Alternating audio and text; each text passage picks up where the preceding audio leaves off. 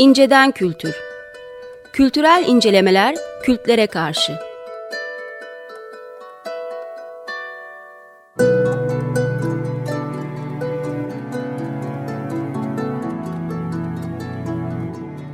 Hazırlayıp sunanlar Mesut Varlık ve Gökhan Aslan.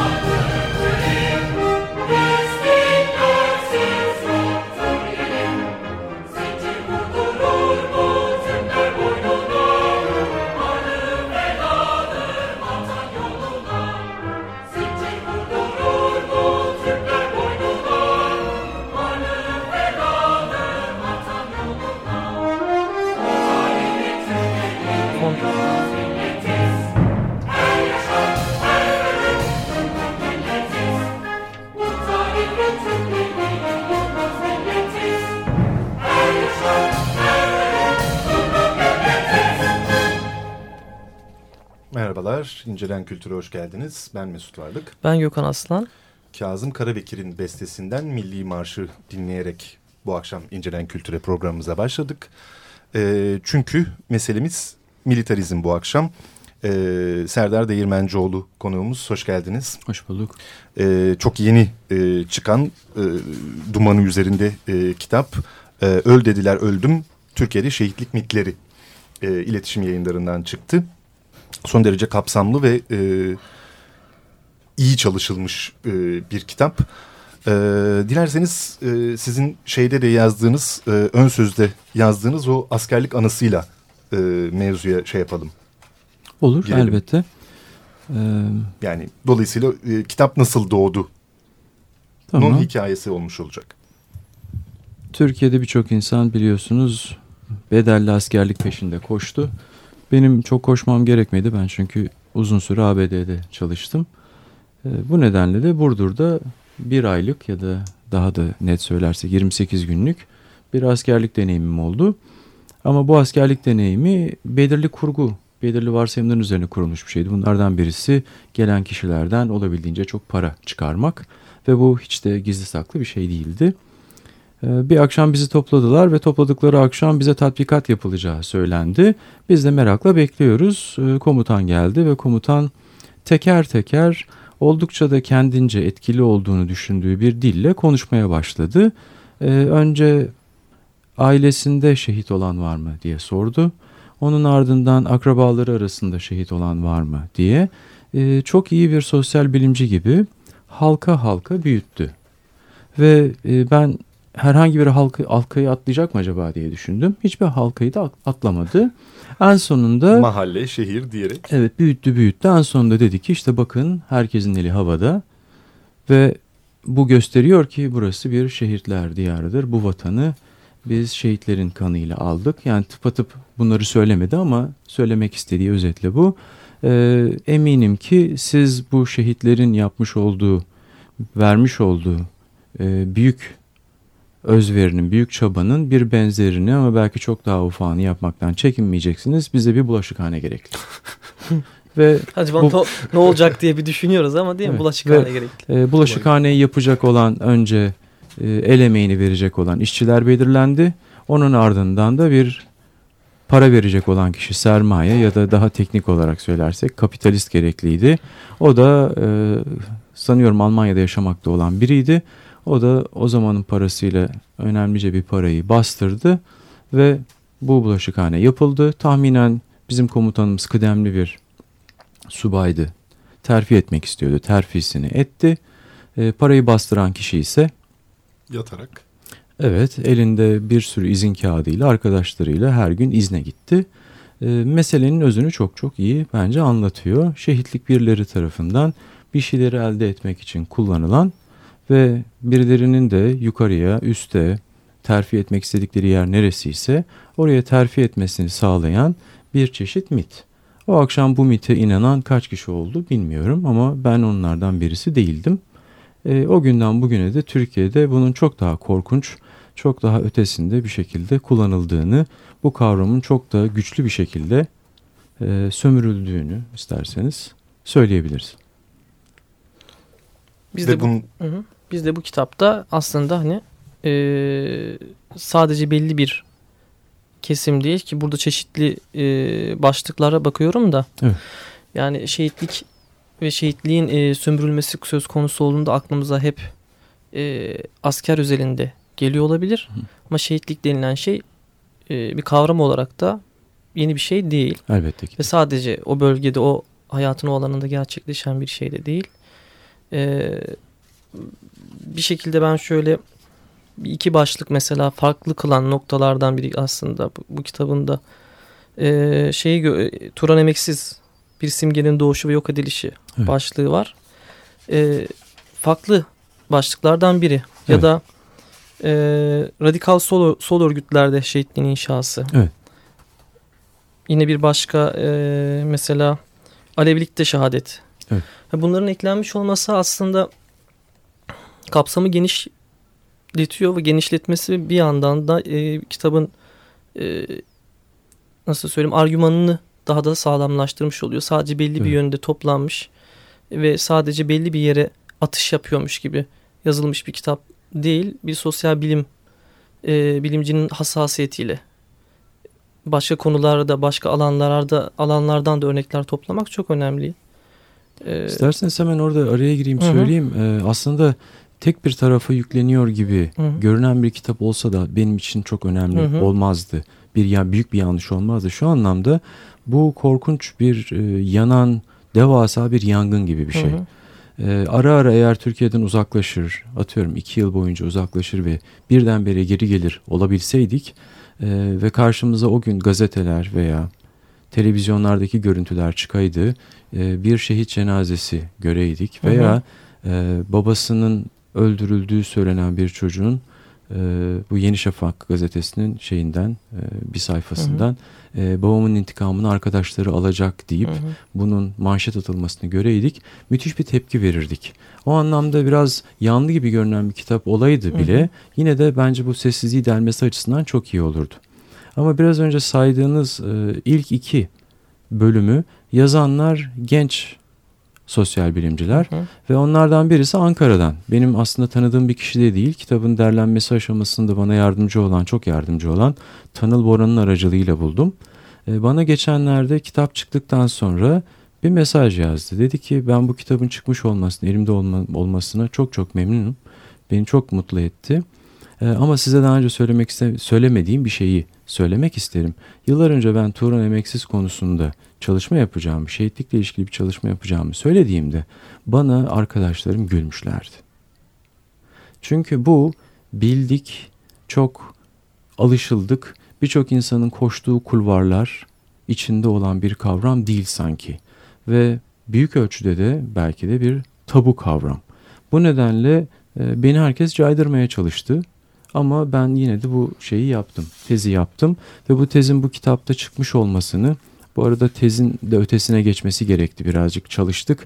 Çünkü insan e, vurgusunun çok öne çıkmasını istedim ben bu kitapta. Şehitlik dendiği zaman en son konuşulan şeylerden birisi, siz de biliyorsunuz, insanın değeridir.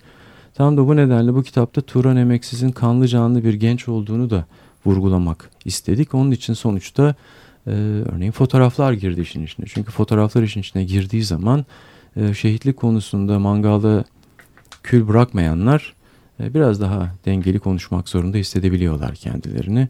Çünkü reddedilmez bir insan figürü var karşıda.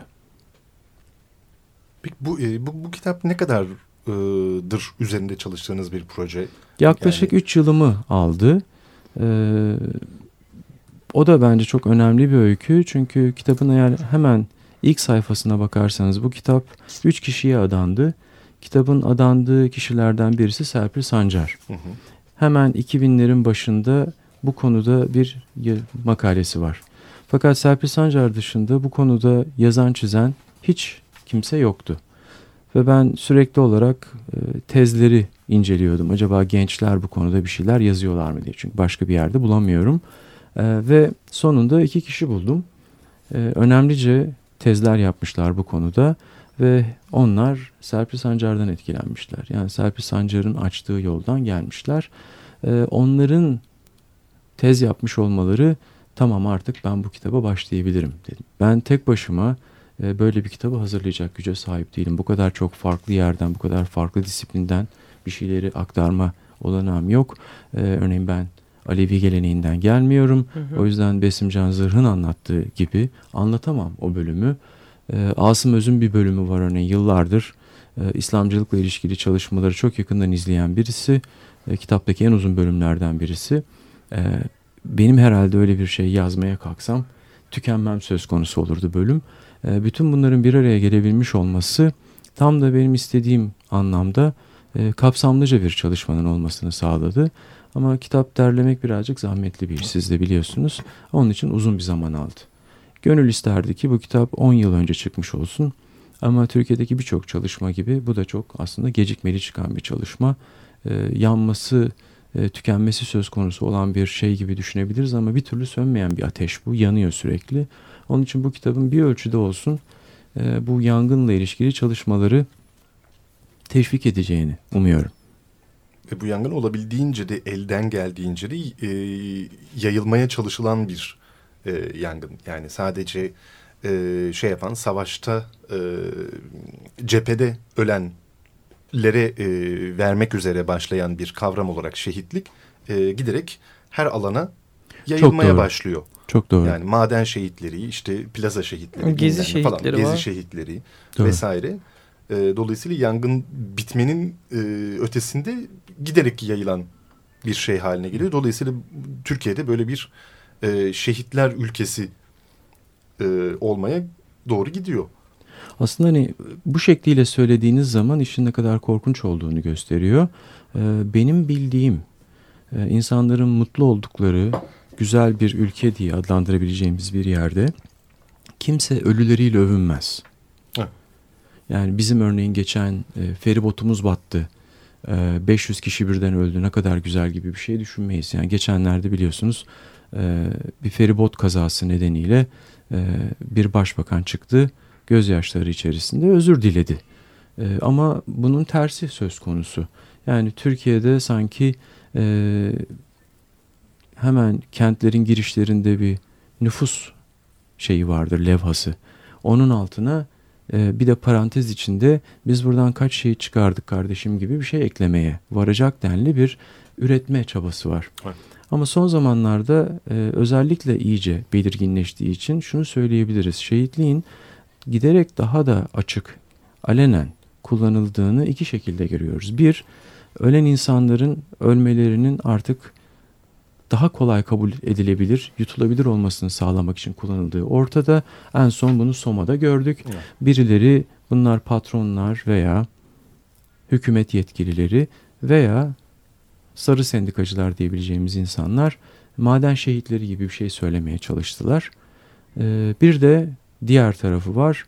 Ee, çok dikkatli bir şekilde bir e, linç kültürüyle eşleştirilecek bir şekilde e, bir şehitlik kavramı işlenmekte.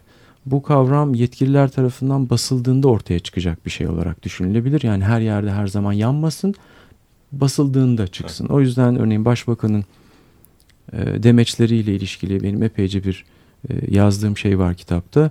E, örneğin şehit haberleri yapmayın. E, hayır biz şey çıkmasını istemiyoruz ama askerlik yan gelip yatma yeri değildir. Veya bir kadın kurultayında e, biz şehit öyküleriyle büyüdük. Hani çocuklarınızın şehit olmayacağını falan ben size söylemiyorum. Hiç de benden öyle bir şey söylememi beklemeyin gibi bir vurgu var. Yani birçok başka alanda olduğu gibi ben söylersem şehit olunur, ben söylersem şehitlik önemlidir ama ben söylersem şehit haberi yapılmaz, çözüm süreci sürer gibi. Yani çok titiz bir şekilde birileri tarafından yönetilen bir kavram. Böyle olduğunda daha da belirginleşmiş oluyor. Soma'da madende ölüme gönderilenler veya asker olarak bir çatışmada ölüme gönderilenler birileri tarafından çok açıkça yönetilmekte. Eski oranla da bunları her an medyadan, özellikle de internetten yakalamanız mümkün. Peki e, siz e, aslında bir psikologsunuz. Evet.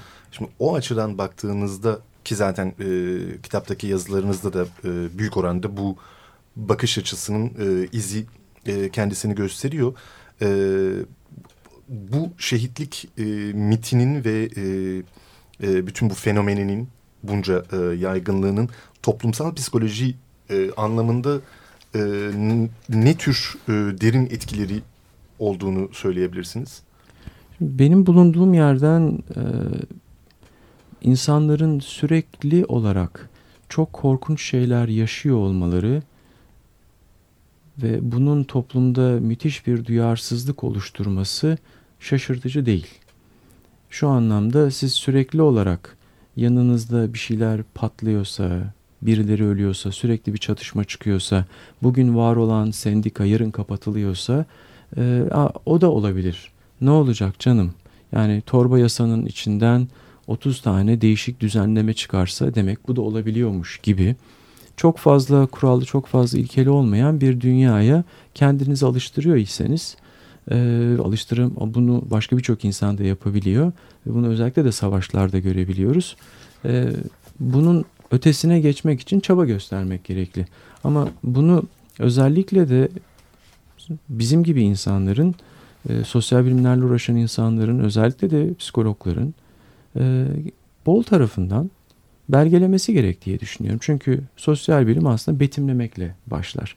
Onun için işin çok kötüye gittiğini sürekli olarak söylemek ne yazık ki etki etmiyor. Ben bunu bir çeşit donmuş vicdan gibi nitelendiriyorum. Yani Türkiye'de bin dokuz yüz doksan üçte bir otelin yakılması kendisini Müslüman gören birçok insanı hiçbir açıdan rahatsız etmiyor. Daha geriye gidersek Dersim'de olan biten daha yeni konuşuldu ve Başbakan'ın izniyle çok açık ki konuşulmaya başlandı. Dersim demek daha önce kabul edilebilir bir şey değilken iki hafta içinde kabul edilebilir hale geldi. Veya daha da geriye gidecek olursak Mübadele, Türkiye'den Rumların sürülüyor olması ve aynı şekilde Yunanistan'dan oradaki Müslümanların sürülüyor olması seksen yıl sonra konuşulabildi. bin dokuz yüz on beş hala Türkiye'de yüzleşilebilmiş bir şey değil. Bütün bunları üst üste koyduğunuzda müthiş bir donma var. Ama daha da büyük bir donma, hemen her gün karşımıza çıkabilen bir donma. İşte gazetelerde gencecik insanların fotoğraflarıyla karşımızda. Bu insanlar benim tarafımdansa şehit, karşı taraftansa oh ne güzel zayiat veya eğer ola ki bakarsanız YouTube'a leş olarak adlandırılıp hatta kulak kesme, bo- boynunda kulak kesip taşıyan insanlar gibi bir e, cinnet haline gelebiliyor. Biliyorum çok uzatıyorum ama biraz değil, uzun, değil. uzunca bir mesele tabii, olduğu tabii, için. Tabii. Sonuçta e, insanların vermeleri gereken, olağan koşulda vermelerini bekleyebileceğiniz tepkileri vermediklerini görebiliyorsunuz. Böyle bir durumda da e, birden fazla yol denemek gerek. Yani mutlaka tepki vermelisiniz, siz niye vermiyorsunuz demek de yeterli değil. Onun için olabildiğince farklı yollarla, olabildiğince de açık bir şekilde durumu ortaya koymak gerekli diye düşünüyorum. Onun için de bu kitapta çok farklı yerlerden bu kavramın nasıl işlendiğini ve kullanıldığını biz ele almaya çalıştık. Ama benim özellikle yazdığım bölümlerde ben bunun ne kadar duygusal açıdan, toplumsal açıdan bir cinnet hali olduğunu da söylemekten kaçınmadım. Çünkü beni motive eden, yani beni bu kitaba doğru sürükleyen şey benim bu cinnet hali diye gördüğüm şey. Bu haliyle de çok mutsuz ve çok patlamaya hazır bir toplumdan söz ediyoruz. Bir yandan ama e, onlarca yıla, belki daha da uzun bir süre zarfında zarfına yayılmış bir e, aslında e, kültürel üretim var, evet, bu konuda. Biz burada e, belki aksini söylemeye çalışırken çok yerleşikleşmiş, evet, farklı şekillerde bir kültürel üretim var. E, haliyle işimiz bu konuda bir şey, birinin bir şeyi ifade ediyor olması aksi yönde e, kısa zamanda e, pek etkisini tabii ki veremeyebilir. Ne gibi kültürel üretimden bahsettiğim şeyler? Kitapta da yer alan başlıklardan biri mesela Ömer Seyfettin eserlerinden bahsediyor ki ben çok hepsini herhalde seriyi bitirmişimdir bu arada. E, küçükken yani işte ilkokulda ve ortaokulda. E, onlardan bir tanesi de başını vermeyen şehit. Evet. Oradaki ifadeler gayet aslında e, o yaşta olanlar için yani bir psikolog gözüyle de baktığımızda o yaştaki çocuklar için pek uygun içerikler değil.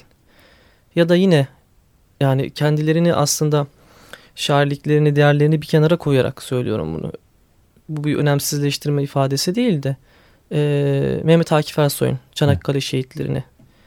E, orada da kafa, göz, bacak falan bayağı kesik, evet, e, uzuvlar üzerine bir kan kısım var içinde, değil mi? Tam olarak şimdi bir dakika, hatta şöyle köşeye de koymuştum da. E, kafa, göz, gövde, bacak, kol, çene, parmak. Boşanır sırtlara, vadelere, sağanak sağanak diye. Burada da aslında bir insandan ziyade bed- var beden işte. var aslında. Sadece bedenlerden, par- beden parçalarından oluşan bir e, bir şeyden bahsediyoruz sadece yani. Ve bunun da evet, kutsadığı topraklar. Yine e, kitapta da bu e, bir başka kısımda da mesela filmlerden bahsediliyor değil mi? Bir sürü film var. yüz yirmi, Nefes vesaire böyle gidiyor. Yine Çanakkale ile ilgili de var. E, turizm var sizin de yazdığınız kısım. Yani çok kapsamlı bir kültürel üretim var aslında. Hele son yıllarda e, bayağı şey yapan patlayan Çanakkale tabii, turizmi. Turizmi var. E, ciddi bir kültürel üretim var ve bu bunu e, aksi yönde bir şey söylemek e, için de aynı şekilde o kültürel üretimin bir şekilde e, karşılayabilecek, o kültürel üretime karşı, karşılayabilecek başka bir üretim söz konusu belki olmalı. Evet. Yani belki bu noktada evet, iki tane şeye hemen değinsek iyi olur. Birisi bu Ömer Seyfettin'le ilişkili, hı hı, olan. Şimdi Ömer Seyfettin'i biz tarih içinde yolculuk yapıp yanına oturup bunları yazma deyip ikna edemeyiz. Yazdı. Hı hı, evet. Ve o zamanki milliyetçiliğin şahlandığı dönemde belki bunları yazmış olması bizim bir şekilde anlayabileceğimiz bir şey. Benim anlayamadığım veya mutlaka mutlaka değişmesi gerektiğini düşündüğüm, onun bugün hala kullanılıyor olması. Onun kitabında sözü geçen Bulgarlara o bakış bugün geçerli olması gereken bir şey değil ama bunu hala sürdürmeye çalışıyorlarsa insanlar, hani buna değişik adlar verebilirizin hafifinden bir ad verelim, bir çeşit anakronizm yani. O zamanki koşulların gelip bugüne dayatılması. Aynı şey Mehmet Akif için geçerli. Şu an Türkiye'deki ee, müthiş muhafazakar üniversite üretme furyası içerisinde bazı üniversitelerde özel Mehmet Akif günleri yapılıyor. Ve bu özel Mehmet Akif günlerinde Mehmet Akif yüceltiliyor da yüceltiliyor. Aynı şey... Büyük bir hamaset içinde. Evet, mü- müthiş bir hamaset içinde ve aynı şey Gençlik Spor Bakanlığı tarafından da yapılıyor. Ee, Çanakkale yetmediği gibi bir de tutuyorlar Sarıkamış. Hani hı, daha hı. da korkunçu. Evet. Sarıkamış yürüyüşleri falan da yapıyorlar. Ee, bu haliyle bakıldığında yani Mehmet Akif'i o zamanki koşullar içerisinde anlayıp tamamdır deyip belki bırakabiliriz. Ama Mehmet Akif'in bugüne dayatılıyor olması, Mehmet Akif kuşağı diye örneğin kocaman büyük reklam panoları vardı. Gençlik Spor Bakanlığı'nın e, Suat Kılıç gönderilmeden önce. E, bu haliyle baktığınızda tam da karşı çıkılması gereken şey bu. E peki gelelim o zaman Çanakkale meselesine. Çok pardon, bir örnek tam daha vardı. Tabii tabii. Tam bir, o noktada. bin yetmiş bir Alparslan örneği geldi. Evet, evet. O da Aa, evet, bir evet. örnek. Evet, ee, doğru. Reklam arasına reklam arası giriyoruz. Doğru. Reklamdan sonra Çanakkale ile devam ediyoruz. Açık Dergi. Tekrar merhabalar.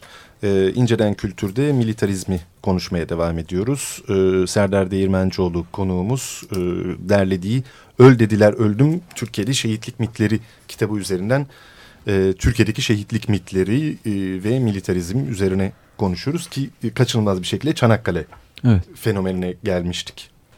Yani şöyle e, bakmakta yarar görüyorum ben. Çanakkale e, bizim geri dönüp hayır önüne geçelim diyebileceğimiz bir şey değil. Evet. Ama e, Çanakkale ile ilişkili gerçekleri konuşmak ve bilinmeyenleri konuşmamız gerek. Örneğin e, binlerce askerin aslında lağımda öldüğünü mesela konuşmak gerektiğini düşünüyorum. Neden? Çünkü bir aslında yok olma savaşı şeylerin içindeler. Cephelerde kazılmış sıcağın o zaman için pek görülmemiş denli kötü koşullar var.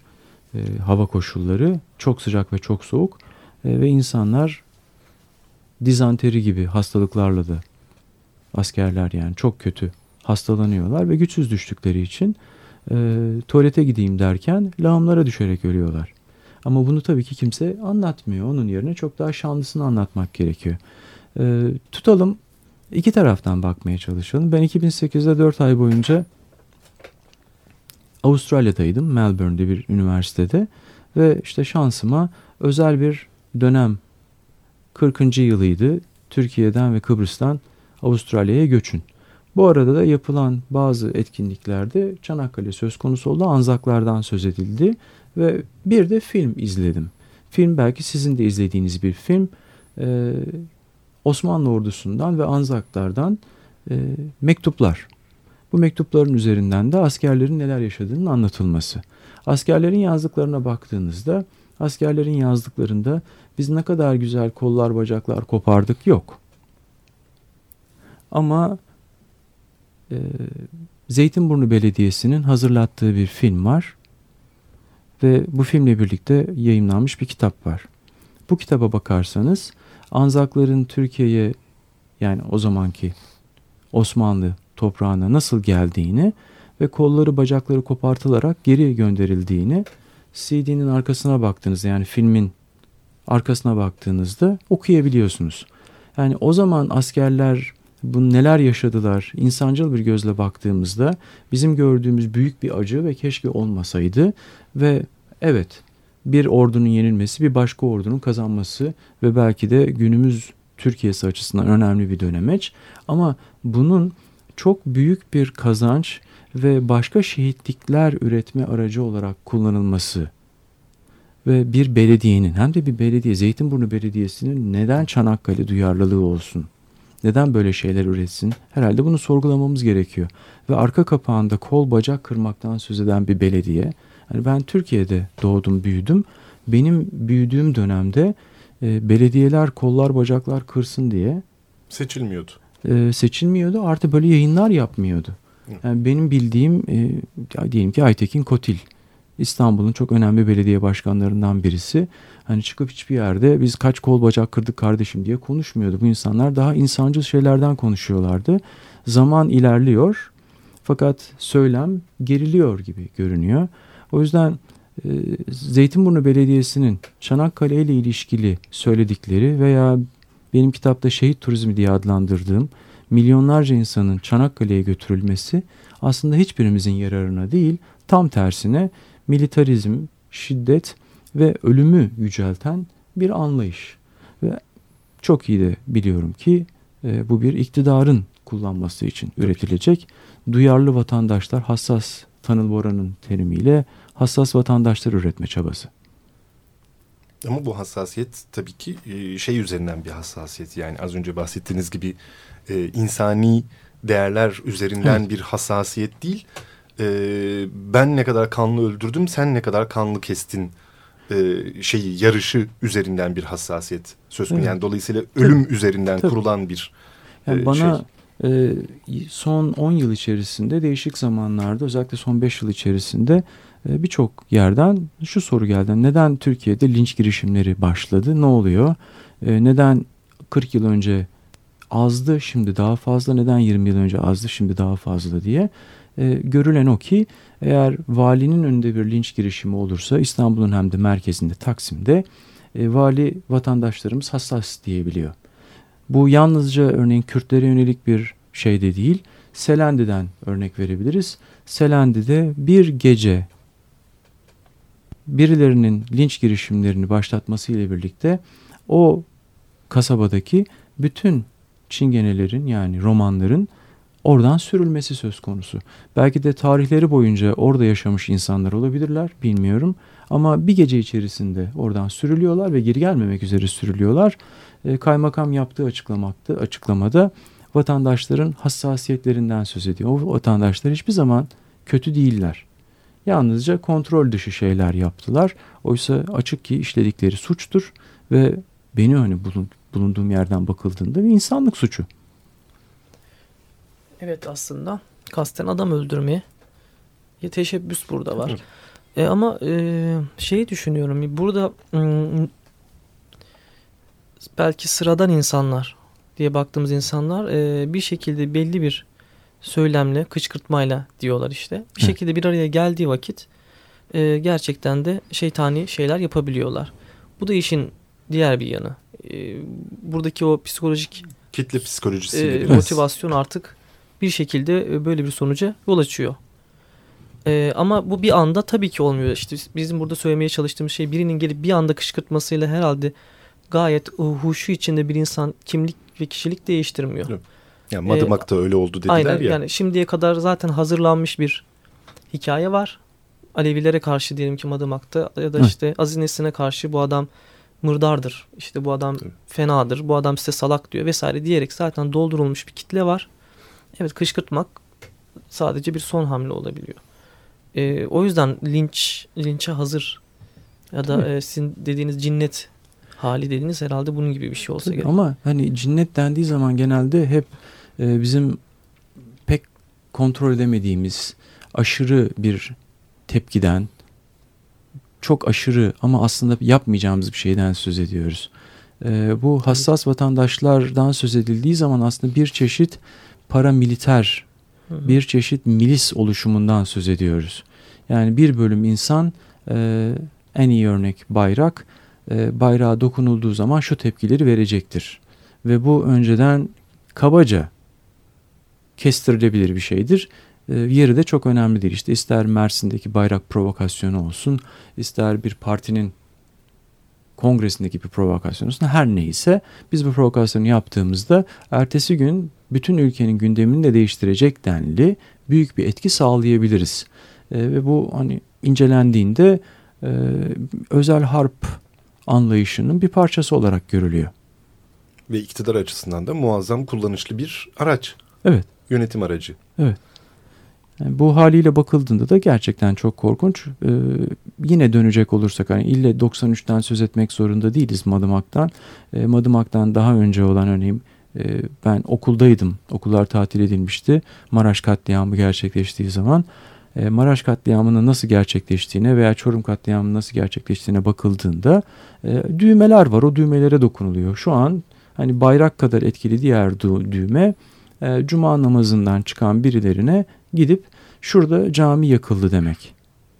Kıbrıs'tan örnek verirsek, Kıbrıs'ta bir generalin aslında yaptığı açıklama, daha doğrusu bir yüzbaşının e, diyor ki yani özel harp dairesi, biz aslında camiyi şey yaptık, yok etmeye kalktık ama onu Rumlar yaptı diye gösterdik.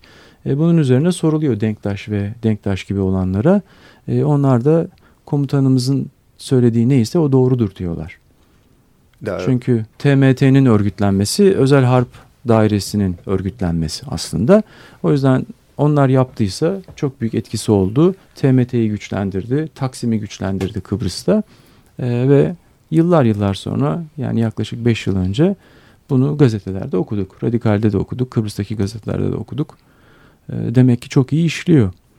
İşte geçenlerde, yani geçenlerde dediğim artık üzerinden yedi sekiz ay geçti. yedi sekiz ay önce yayınlanan tapelerde e, duyduğumuz şey laflarından hiçbir farkı yok bunun. Hani gerekirse üç beş uçak patlatırız. Tabii. Ee, ya da Suriye'de bir ha, işte bomba e, olayı yaratırız vesaire. Evet, bir anıtı bombalarız, savaş çıkar falan gibi. Ee, özetle hani biz birazcık da bu cinnet tarafından bir yana doğru çıkarırsak bunları olabildiğince betimlemek ve olabildiğince görünebilir hale getirmenin yararı, bunları daha fazla kaba tabiriyle rasyonel süreçlere tabi tutmak, yani birilerinin bunları düşünmesini sağlamak. Düşünen insanlar da Selende'de sokağa çıkıp komşularını oradan kovmaya çalışmayan insanlar olacaktır, varsayım üzerinden konuşuyoruz. Evet, ama bu e, hakikaten çok da alışık olduğumuz bir toplumsal e, form değil. Yani şeyden beri, e, düpedüz Osmanlı'dan beri e, hani hep bu mübadeleden vesaireden bahsettik. Hep e, şey lafları gezer ya. Aman efendim biz vaktiyle e, aynı avluda birlikte yaşardık. Evet. Bilmem neydi falandı filandı gibi e, lafları. Evet. E, yani hiçbir zaman bana e, bu şeyler e, samimi gelmemiştir mesela. Yani evet, aynı avluda yaşıyordunuz ama e, birbirine sırt, sırtlarınız dönüktü. Evet. Yani öyle olmasaydı çünkü e, ne altı yedi Eylül olurdu, ne mübadele olurdu, ne o olurdu, ne bu olurdu. Yani evet, avluda yaşanıyor ama o yani e, e, Türkiye'nin toplumsal formunda hani o avluda e, iki aile artı devlet her zaman için birlikte yaşıyor gibi bir durum var. Ona kadar. Yani devlet ona, istediği evet. anda o iki aile e, birlikte çocuklarının büyüdüğü iki aile bir, birinden biri ötekini e, şikayet edebiliyor. Hale ona, geliyor. Evet, ona belki şunu mutlaka eklemek zorundayız. Yani çok geriye dönük olarak ben e, çok güçlü düşmanlıkların veya kinlerin var olduğunu düşünmüyorum. Çünkü çok uzun süre, çok çok uzun süre birlikte yaşama. Yaratılan şeyler bunlar tabii. tabii ki. Ama bunlar modern iktidarın araçları. Yani modern devlet anlayışının araçları. Siz bizzat her gün ofisine giden birilerinden söz ediyorsunuz. Örneğin Turgut Sunal. Bu adam özel harple uğraşan birisi ve onun işi bunları kurgulamak ve başka bir işi yok. Hatta bunlardan birisi e, Kemal Yamak bir kitap yazdı, kocaman bir kitap. Türkiye'de çok az ilgi çekti. Sanıyorum bir tek ben yazdım kitabın değerlendirmesini. E, orada açık açık anlatıyor neler yaptık, neler ettik ve bu insanların hepsi e, Kıbrıs'ta deniyorlar yaptıklarını. Kıbrıs'taki görevinden ya ayrılıp yani. Diyarbakır zindanının komutanı oluyor. Yani Esat Yıld- Yıldıran'dı değil mi soyadı? Ee, en çok o bilinir. Ama onun komutanı aslında Yamak. Ve daha sonra da Özal döneminde Cumhurbaşkanı danışmanı olacak denli yükseliyor bu kişi. Yani eğer özel harp dairelerini falan anlamak durumdaysak bunlar modern şeyler, siz söyleyin, buluşlar. Ve daha önce bunlar çok yok toplumun içinde. Onun için ben çok uzun süredir barış konusuyla ilişkili çalışıyorum. Birlikte var olmayla ilişkili okuyup yazıp duruyorum. E, bu şehitlikle ilişkili giderek daha korkutucu hale gelen şey de devletin bizzat şehitlikle ilişkili büyük bir çalışma içerisinde var olması. Bu da bize örneğin şehit turizmine getiriyor. Belediyeler örneğin aracılığıyla insanların sürekli olarak Çanakkale'ye götürülüyor olması.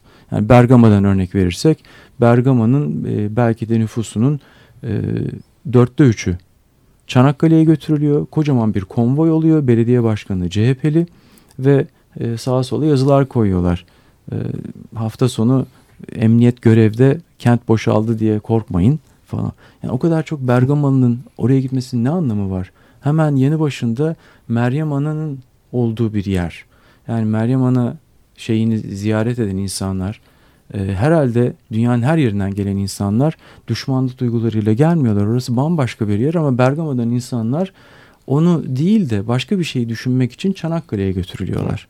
Ve Çanakkale'de yapılan etkinliklere baktığınızda herkes tabi bu etkinliklere tabi değil ama örneğin elli yedinci alay etkinlikleri yapılıyor. elli yedinci alay etkinliklerinin yapılıyor olmasının tek nedeni bütün alay şehit. Örnek alay. ve çocuklara, gençlere özellikle elli yedinci alay günleri yapılıyor. Sabah kalkıyorlar, onların yediklerinden yiyorlar, yani hiçbir şey yemiyorlar. Öğlen yine doğru düzgün bir şey yemiyorlar ve hepsi birer şehit kuzusu oluyorlar. Korkunç bir şey mi? Çocuklara, gençlere bunu nasıl yakıştırabilir insanlar? İnanılmaz bir diskur. Bu, bu diskurun tabii başka karşılıklarını biz e, doğuda da bat, batıda da bulabiliyoruz. Cihat diye bir şey var. Evet. Ya da Amerika'da e, Amerikan milliyetçiliği diye bir şey var. İşte evet. Pearl Harbor hadisesi filmi de yapıldı. Evet. E, bunlar da temsillerini yapıyorlar, müzelerini yapıyorlar. E, çeşitli gezileri de aynı şekilde, turizmi de mümkün. Böyle şeyler var Amerika'da da mesela. E, bir şekilde hani bunu biz sadece biz keşfetmiş değiliz ve e, bunun karşılıklarını görebiliyoruz doğuda da batıda da. E, bizi belki burada şu andaki durumda farklı kılan noktalardan biri herhalde bir özel harp çalışmasının özel olarak işin içinde olması ve e, belli aralıklarla, ki bunlar çok da uzak değil, işte habire bir başlıktan bahsediyoruz. Maraş hı hı. diyoruz. Sivas olayı diyoruz, altı yedi Eylül diyoruz. Bayağı sık aslında aralıklarla gerçekleşen özel harp, harp şeyleri olmuş. Faaliyetleri, e, laboratuvar alanlarda çeşitli faaliyetler gerçekleştirilmiş. Ve mesela bu e, gayet ülkenin gündemine göre değişiyor. Mesela e, bundan beş sene e, öncesine kadar Birinci Dünya e, Savaşı'nda işte Araplar bizi sattı bilmem ne falan evet. şeyleri e, kesintisiz e, her o konu açıldığında söylenirdi. Ama beş senedir Arap turizmiyle olan ilişkilerimizin değişmesi sonucunda bu cümle söylenmiyor artık. Çünkü evet. artık çıkar şeyimiz var.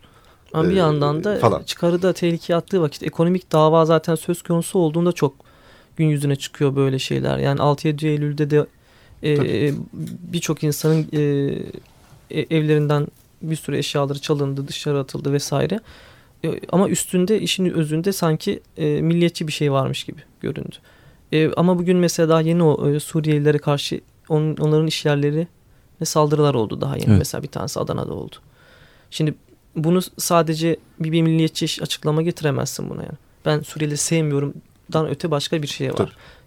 E, gelirle ilgili, hatta yine başka bir yerde evet, batıda sınıfsal. E, Kürtlerin işlettiği bir e, pastaneydi sanırım. Denizli miydi? Tam hatırlamıyorum. Oraya bir saldırı oldu, linç girişimi oldu. Yani işin bu tarafını da görünce iş o kadar tırnak içinde kutsal değil, bayağı ekonomik son bir şey var da diyebilmek gerekiyor.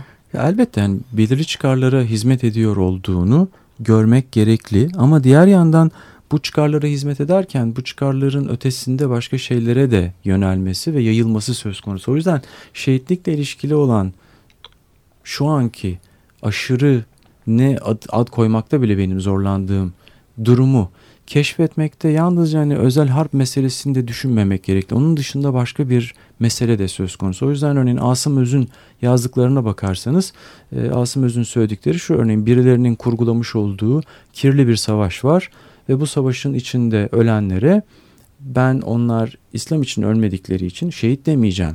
Benim türümde bir savaşta olursa ancak ben onlara şehit diyeceğim diyor. Hı hı. Ama diğer yandan bir de daha barışçıl bir ses var. O seste şöyle bir ses: şehitlik tanık olmakla ilişkili bir şey.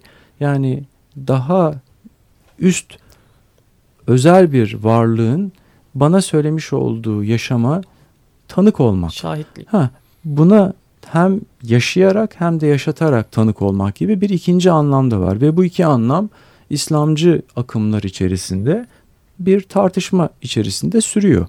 Ama kimler özellikle baskın ve kimler özellikle bir eyleme dönük bir şey yapıyorlar? Biraz önce sözünü ettiğim Zeytinburnu Belediyesi'nin ürettiği şeyler gibi e, tabii ki daha eyleme dönük olan ve bir şey, birilerinin öfkelenmesini, gerektiğinde birileri için can vermelerini sağlamak isteyen eylemci ya da savaşçı, daha militarist anlayışlar, yani daha devletçi anlayışlar.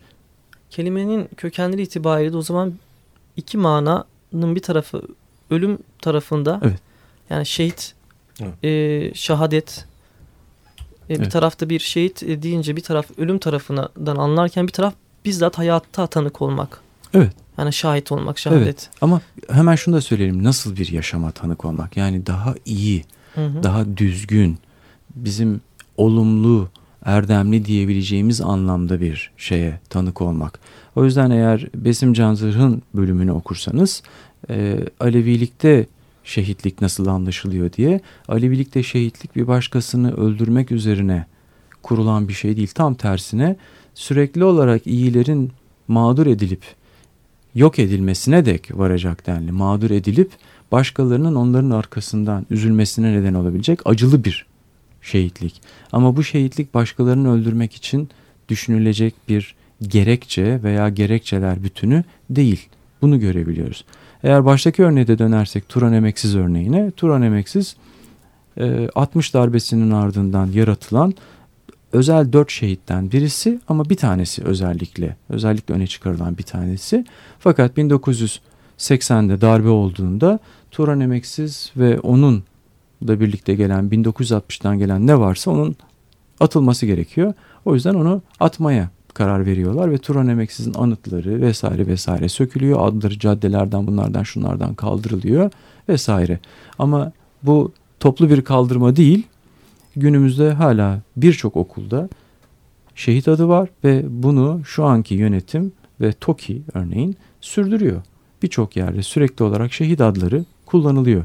Yani belirli tip şehitlerin rafa kaldırılması, başka tip şehitlerin yine bir iktidar tarafından kullanılmak istenmesi söz konusu. Şu an özellikle vurgulanmak istenilen hani Mehmet Akif tipi şehitlik ve o yolda ölebilecek şehitler. Daha yeşil şehitler tabiri caizse. Ve tabii bu şehitlik şeyinin, söyleminin ciddi bir şeylerinden biri de toplumu daha eril hale getirmek. Çok doğru. Tabii. Yani çünkü işte vicdani redçilerin doğrudan cinsel tercihleriyle tabii karşılandığı bir durum yaratabiliyorsun böylece. Askere gitmiyorsa eksiği vardır. Bu ithaf kısmında Pınar Selek'in de ismi evet geçiyor ki yani sürüne sürüne erkek olmak evet diye bir kitabı da var ya, gerçekten de e, sürünecek olan bunlar erkek. Erkek derken eril bir hikaye var işin içinde. Ve onun üzerinden o oynanıyor. Eğer şehitliğe e, meyilli değilsen aslında pek eril erkek de, de değilsin. Yani ya ya ondan vazgeçeceksin ya bundan gibi bir durum. Şimdi burada var. Özellikle bence önemli olan e, şehitlik bütün toplumu tehdit eden bir kavram. Pınar Selek'in özellikle üzerine gittiği, toplumun yarısının tabi tutulduğu bir askerlik rejimi. Ama neden Pınar Selek? Ben bunu öğrencilerime düşünmek için tavsiye ediyorum. Neden bu kadar zaman sonra nüfusun yarısı bu çarktan geçmesine karşın bu kesimden hiç kimse belki bunun üzerine gitmedi de onun yerine Pınar Selek aldı, yazdı bunu? Bir çeşit sosyal bilimlerde militarizmle ilişkili, şehitlikle ilişkili, şiddetle ilişkili olması gerekenden daha geride bir duruş söz konusu, bir sessizlik söz konusu. Kitabın en temel hedeflerinden birisi de zaten bu sessizliği bozmak. Evet, yani e, süremizin maalesef sonuna geldik. Evet. E, ellerinize sağlık. Hakikaten bu sessizliği e, yırtan kitaplardan biri e, olacağına endişe şeyimiz yok, şüphemiz yok. E, ve besbelli ki bundan sonra da Ee, içe, içeride e, birçok e, akademisyenin makaleleri yer alıyor. O makalelerde eminim e, genişleyip ayrıca müstakil kitaplar, yayınlar e, haline geleceklerdir. Ve başka çalışmalara da esin olacaklardır. E, ellerinize sağlık. Ne diyeyim? Çok teşekkür ediyorum. Ve ayaklarınıza sağlık programa katıldığınız için. Çok teşekkürler konuk ettiğiniz için. Çok teşekkürler.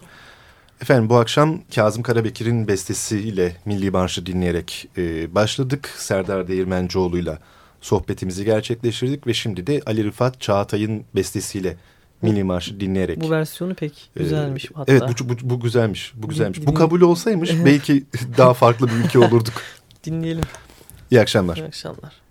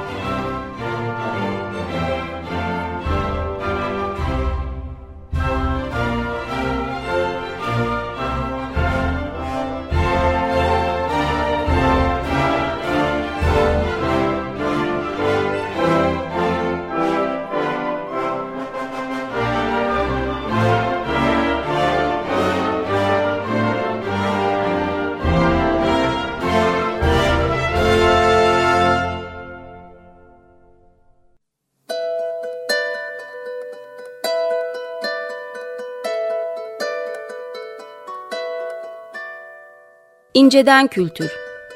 Kültürel incelemeler kültlere karşı.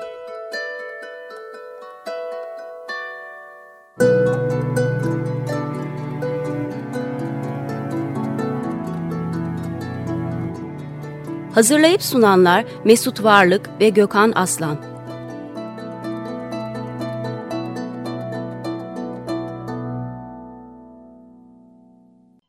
Açık Radyo program destekçisi olun. Bir veya daha fazla programa destek olmak için iki yüz on iki alan koduyla üç yüz kırk üç kırk bir kırk bir